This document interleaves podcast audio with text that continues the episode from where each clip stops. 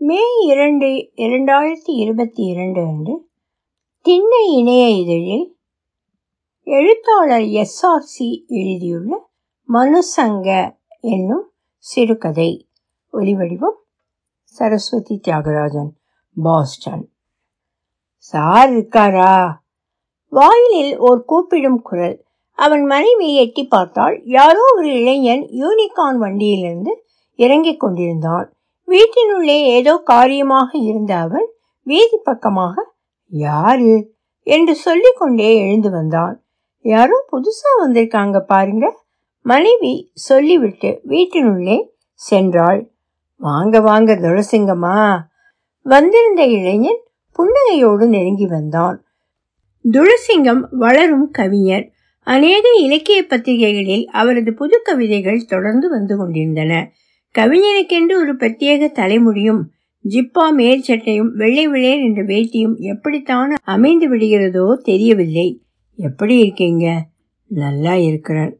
போன வாரம் இங்கே முதுகுன்றத்து பெரிய கோவிலில் ஒரு புத்தக விமர்சனம்னு கேள்விப்பட்டேன். கவிதை நூல் பூமலை ஐயாவோடது. கடிதம் எனக்கும் வந்திருந்தது. என்னால் வர முடியல. நீங்கள் போய் வந்தீங்களா? எப்படி இருந்தது? போய் வந்தேன். அவள் வாழ்ந்தது புத்தக தலைப்பு கவிதைங்க எப்படி இருந்தது? கவிதைங்க எளிமையாக மக்கள் மொழியில் இருந்துச்சு. அது பூமலை ஐயாவோட பாணின்னு சொல்லணும். இல்லாதவன் படுற கஷ்டங்களை இதை விட சிறப்பாக யாராலையும் சொல்ல முடியாது. உங்கள் விமர்சனம் என்னன்னு சொல்லுங்க. சமுதாயத்தில் மேலடுக்கில் இருக்கிற சமூகம் பண்ணின அக்கிரமம் பற்றி எழுதியிருக்காரு. அதெல்லாம் சரி. கவிதை புத்தகத்தை முழுசாக படித்து முடிஞ்சப்புறம் நமக்கு செய்தியாக கிடைச்சது கவிஞரோட ஆழ் மனசில் இருக்கிற ஜாதிய முரண் மட்டும்தான். கவிதைங்க சமுதாயத்தில் ஒரு பகுதியை இன்னொரு பகுதிக்கு எதிராக நிறுத்துது. அந்த முரண்பாட்டை இன்னும் கூர்மையாகத்தான் மாற்றிடும் ஒருத்தரோட கவிதை எங்கே இப்படி பயன்படுமான்னு கேள்வி வச்சான். என்ன ஆச்சு? அவன் வீட்டுக்குள் சென்று ஒரு கடிதம் எடுத்து வந்தான். அது அந்த கவிஞர் பூமலை அவனுக்கு எழுதிய கடிதம்தான். அவன் படித்தான்.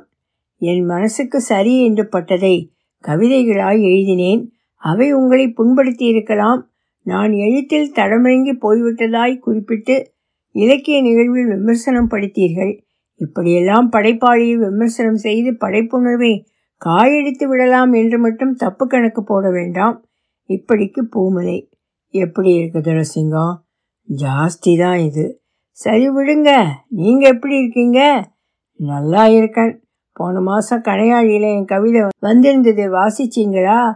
வாசிச்சேன். கும்பிடுவான் கத்தியும் கும்பி நிறைய வாசிப்போம். தலைப்பு மட்டும் அப்படியே சொல்றீங்க? வேற ஒன்றும் சொல்லலையே. பாட்டையும் சொல்லிடுவேன். ஒரு கவிதை படித்தா அதுவும் மனப்பாடம்தான். நாவிதன் கையில் கூர்மை கத்தி இருந்துமென்ன? தெருவில் போகும் நாய்க்கும் கையெடுத்து கும்பிடுவான். கூப்பிட்ட வீட்டில் வாசிப்பான் பிப்பி டும் ஓரமாய் குந்தி கும்பி நிறைப்பான் மனம் மட்டும் உண்டு தன்மனந்தானறியான் ரொம்ப சந்தோஷம். கவிதையை சரியாகவே சொல்லிட்டீங்க சார்.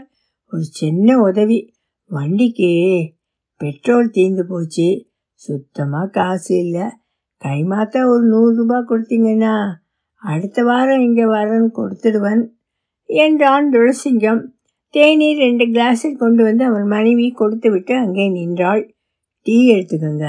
அவன் டீயை எடுத்து கொண்டான். போயே ஒரு நூறு எடுத்துட்டு வா. மனைவிக்கு கட்டளையிட்டான். நூறு ரூபாயை வாங்கி கொண்டார் துளசிங்கம் வண்டியை கிளப்பினார். அடுத்த வாரம் நான் வர்றேன் பார்க்கலாம். அந்த கவிஞர் எழுதின லெட்டரை எல்லாம் வச்சுட்டு ஒன்றும் யோசிச்சு குழப்பிக்காதீங்க.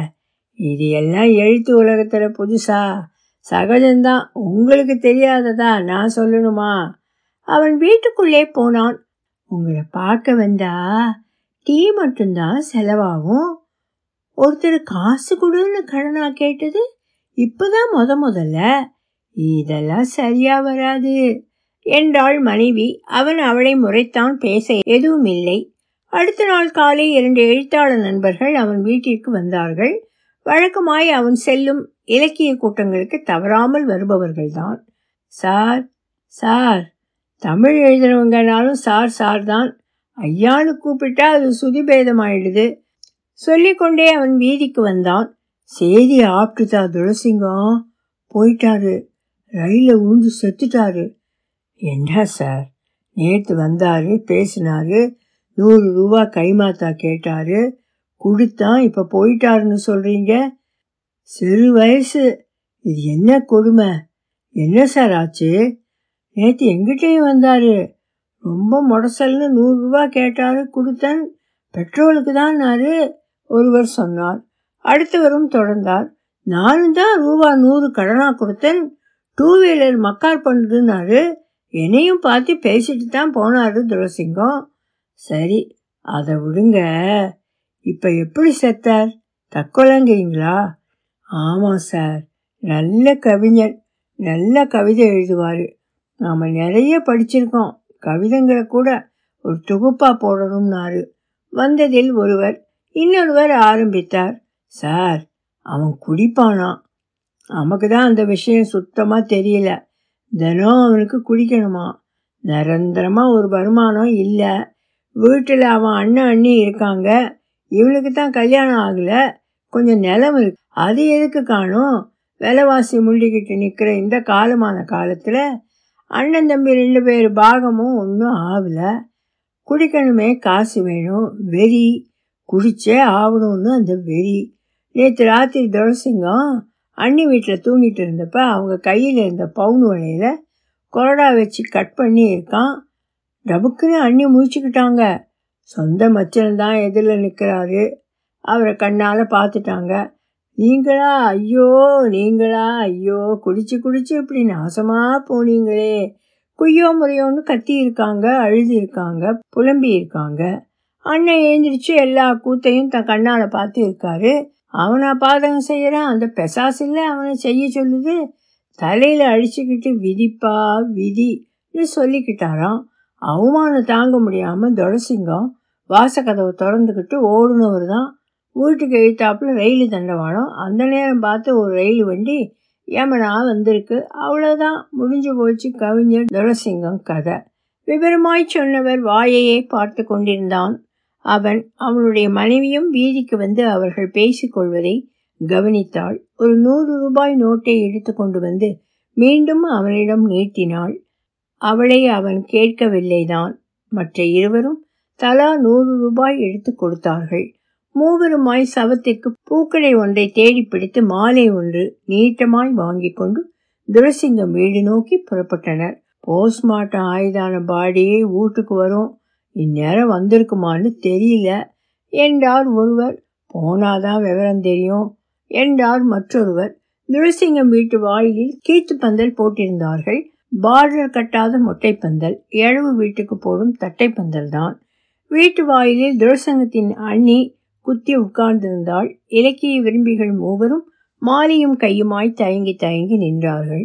ஐயா மார்வளே குடிக்காதடா நீ கெட்டு நாசமா போடுவான்னு ஒரு வார்த்தை சொன்னீங்களா? உங்க மனசாட்சியை நீங்க கேட்டுருங்க. அப்படி என்னைக்காவது சொல்லியிருந்தீங்கன்னா நீங்க மனுஷங்க.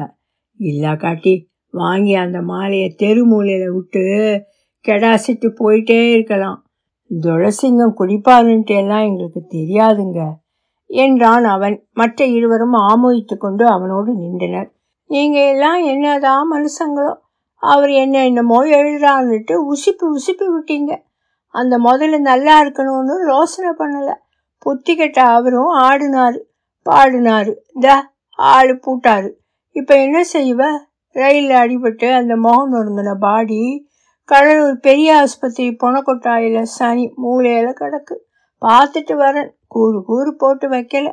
ஒரு பொட்டணமாக சுற்றி அது இங்கே தான் வருதோ? இல்லை கெடியில் நதி அப்படி இல்லைன்னா அந்த தெம்பநாத்து மடுவில் புதைச்சி போடுறாங்களோ? ஆறு கண்டா? போனவர் என் புருஷன் அவர் திரும்பி வந்தாதான் அந்த விவரம் எனக்கு புரியும். அந்த பெண் கூறி முடித்தாள் அவள் கைகளில் ஒரு கை வளையல் இல்லாமல் முண்டமாகத்தான் இருந்தது.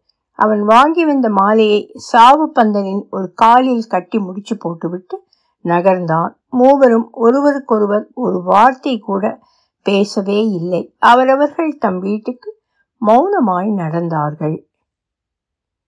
ஒலிவடிவம் சரஸ்வதி தியாகராஜன் பாஸ்டன்.